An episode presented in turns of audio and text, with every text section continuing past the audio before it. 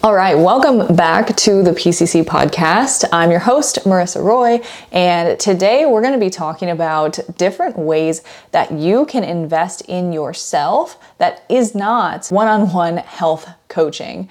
So, a little bit of a different topic because I feel like, you know, nowadays everybody on Instagram has some kind of an offer. There's a lot of online coaches out there.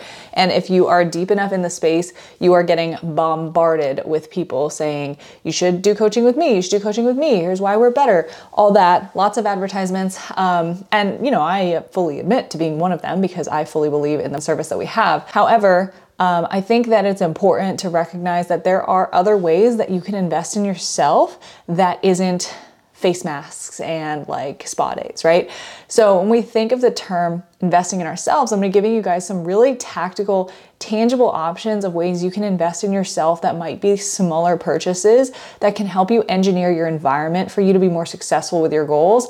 And these are just things that like our clients over time have trended towards doing that is really helpful for their goals and um, really just making sure that they can make these changes in their life really stick. So, um, first and foremost, let's cover the misconception that is investing in yourself, right? So, we often think that it is buying ourselves luxury bags or, um, you know, buying ourselves a spa day or doing something extravagant or unnecessary is really where I think a lot of people's minds go is that taking care of our health is this extravagant, unnecessary thing. But in reality, it is literally the foundation to how we function in our day to day life. And so, an investment in yourself is an investment in your functioning. It is allowing you to be at your best so that everyone else in your life can benefit, whether that's your kids, your husband, your partner, your coworkers, the people that you serve in your work, whoever, right? But if you don't show up as your best, you are going to pay the price, quite literally. Um, I know that in my work, if I'm not showing up as my best, in my best energy, taking care of myself, there are a lot of negative consequences to that on the business and how PCC is, because I have to not only live the example to show up for my team, but also to show up on social media and be a truthful image of what it is we are preaching. So, that is the first thing I want to break down, which is the misconceptions around investments as a whole.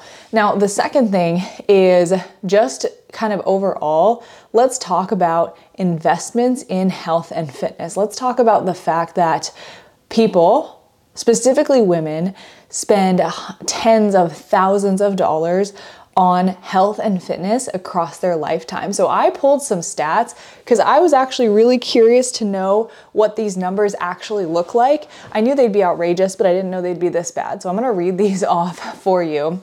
So the average personal training session costs anywhere between 29 to $166 per session in the US. So the average of that, the middle ground, is $97 per session, which I think makes a ton of sense, um, $100 per hour, right? Um, if you go three times per week for a month, that's $300 per week, essentially $1,200 per month just for the training aspect, right? So a lot of times people will say, well, why would I do this online training thing? Seems expensive. I don't know if I can afford that. When in the past, they have invested thousands of dollars per month on boutique or one on one personal training, and you're not even touching nutrition or lifestyle in that session. And it's only a couple days per week versus covering your every single day. Now, another cost that people acquire when they are investing in their health is they will go to a registered dietitian or a nutritionist. So this is the other half of the puzzle. So typically I looked it up, it's about 100 to $200 per appointment. So at a weekly or bi-weekly frequency, this could be four to $800 a month alone. And again, we're not touching the gym. They're gonna tell you to go work out, or sometimes they'll tell you to not work out because you're doing such an extreme diet that you wouldn't be benefiting from working out, which is not great.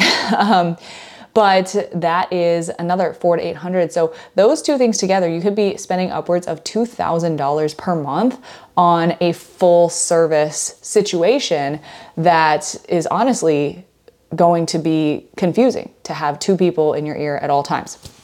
Now, on top of that, weight loss drugs like Ozempic and phentermine and um, other semaglutides have gotten really, really popular. Um, so the average cost of those without insurance is $1,000 per month. So now we're looking at a potential high of $3,000 per month on your weight loss efforts in your health. If you are going for the holistic approach, I'm tackling nutrition, training, potentially drugs or supplementation, right? Um, and these are often like an upsell at beauty parlors or nutritionists. So we could potentially be quote unquote investing $3,000 a month into the wrong things because they're kind of just piecewise putting things together. So I want to really just draw that comparison. So when you see all these people who are doing online coaching, we really are doing a good thing. Um, in this industry, I think online coaching is an amazing streamlined way to get everything that you need all in one.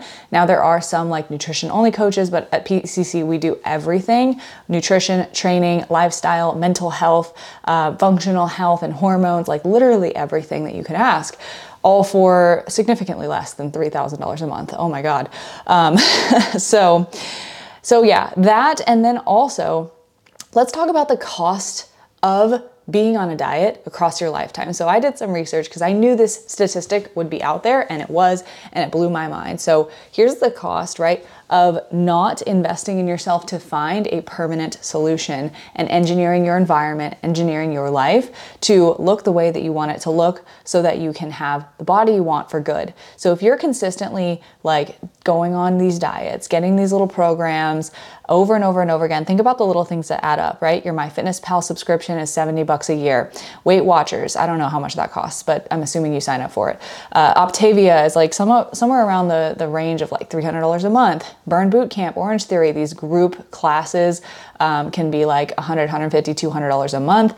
Um, and when you do all that math, the statistic is that the average adult spends $155 a month on weight loss. And so that means their lifetime cost is, and, and I don't know if I really buy into this number because I did my own math, but 112,200 dollars across your lifetime. So I don't know if that was like, you know, start to finish, like you were born and then you died at 70. Um, but I did some math that's a little bit more accurate. So um, there is a statistic that women spend on average 17 years of their life dieting. 17 years of their life dieting. Oh my God, that is horrible. So, 17 years of your life dieting. So, if you're spending $155 a month for 17 years dieting, and that is the average, meaning not including the extreme anomalies of multiple decades dieting, that is $31,620 that this woman is spending on average uh, in the US across their lifetime on weight loss because they have not found a permanent solution because none of the cheap shit out there does it. So I did some more math. What if it's just one decade? You know, what if you just spend 10 years trying to find the solution? Well, that's still $18,600. Two decades of your life, $37,200. Three decades of your life, $55,800. So you could be spending, I mean, upwards of a college tuition on weight loss by not just investing in yourself with something that is tailored to you, something that is all encompassing, and just throwing some pennies here at the little cheap MyFitnessPal or Noom or little subscription app. Like that is what that adds up to. That is wild, right? So I want to encourage you. I didn't really kind of mean for this to go this way. I just have these statistics because I was working on something else um, with these statistics, but I wanted to bring them up because when we think about investing ourselves, I think we're thinking about it wrong and we're just looking at what does it cost me right now? You know, the the ticket, the price per month, whatever that I'm looking at, but I'm not looking at the long-term savings of if I don't have to spend another $18,600 on another decade's worth of weight loss solutions, right? So this is just an absolutely absurd number. And so I would love to hear your feedback. Send me a message or comment or something on the podcast if this just blew your mind. But let's get into specifically, you know, how can you invest in yourself in ways that isn't coaching? Let's say maybe right now, specifically, it's just not the right time, but you're seeing how this kind of really does pan out over the lifespan and you are understanding that this can and should be a priority if you feel that having a coach and really solving this for good is the right fit for you, right? So let's say you don't want to invest in a coach. Let's not subscribe to Weight Watchers. Let's not buy the cheap thing. Instead, we're gonna invest in things that engineer our environment to make it easier for you to be successful. So, number one would be a walking pad. Um, the walking pad is just such an amazing investment. I have been just my step count has skyrocketed and it feels like I'm not even trying. These can range from anywhere from about three to five hundred dollars. I think is the average that I'm seeing on Amazon. Um, I can absolutely send you a link if you just reach out to me on Instagram or Facebook uh, and send you the one that I have. I think it was like 300. I would also suggest having a standing desk to go along with that. So you can basically just work at your meetings. You know, I personally, I don't really love doing the walking pad when I'm like sitting and doing computer work, but if I'm on calls, on Zoom meetings, I'm walking the whole time. It makes it so easy. And standing desks are about like anywhere from 300 two, 300 to like a thousand, um, depending on the, the caliber of the desk that you have, right? The, the standard like rectangle standing desk, I think can be like two, 300. Um, again, it's just an investment in your furniture, in your well-being uh, for your office, the place where you're going to spend literally eight hours a day that is going to be so beneficial. Now, the next thing that I would suggest is getting yourself a set of adjustable dumbbells or some sort of home gym equipment. Just making it easier to get workouts in wherever you are without the excuse of, oh, well, I can't make it to the gym today right? So we built out a home gym. Um, I do have a video on YouTube that is a full home gym tour and guide for how we put ours together and what I think are some necessary pieces for that. Um, but even if it's not a whole home gym, just like one set of adjustable dumbbells that twist and basically allow you to adjust the dumbbells to whatever you need. The Bowflex ones are great. They go up to 52 pounds each. For most women, that's to cover pretty much almost every exercise you could do. They're really easy to store. They don't take up a lot of space and you can literally get your entire body taken care of and you will literally never have to go to a gym if you don't want to with just those two things and your body. Like it is an incredible investment. I believe those go for like anywhere from like 250 to $300 or so. Um, if you look in the right places, like Facebook Marketplace or sales on Amazon, I wouldn't buy them at, at retail price. Um, but those can be amazing. And, and any home gym equipment is a very worthwhile investment. I dragged my feet on that for a long time but i promise you once you do it it's like oh this makes my life so much easier and it can allow you to be so much more consistent Another one would be a Stanley Cup or the equivalent, any large drinking vessel that you enjoy using. You know, a Stanley Cup's 40 bucks, um, but you can probably get some dupes for like 10 or 20 at Target. So that's a great one. That's super easy and affordable. Um, another one would be kitchen equipment that makes eating healthy or eating high protein stuff or reheating very easy. So, two things that came to mind are an air fryer, which are like all the rage right now, and for anybody who says, I hate leftovers, if you haven't tried heating up your leftovers in the air fryer, you could be missing out on a way to just enjoy your leftovers and not have to waste food and not have to cook things fresh over and over again. It can be a huge help. And then the Ninja Creami. This is a way to make high protein ice cream and ice cream consistency stuff. Just super easy and for like a sweet treat type of snack. I personally don't have one of these yet, and I am just waiting for the opportunity to pounce because they just have been out of stock everywhere. So that's another one. Uh, another investment you can make in yourself is getting some quality lab work done. So, this can be a really big hassle to do through your insurance, I will say. So, you know, you can get some labs, and honestly, you might not get anywhere near the full panel. But uh, if you are looking to just rule things out, make sure you're having a good baseline, or you think something's wrong, something's up, I think a great investment in yourself would be getting some testing done. Now, there is an extensive list that I know I like to look at when we're looking at a client who has a more complex situation that does involve hormones. It's not just like, oh, check your thyroid, your your TSH level and you know, we'll be able to know if things are good or bad.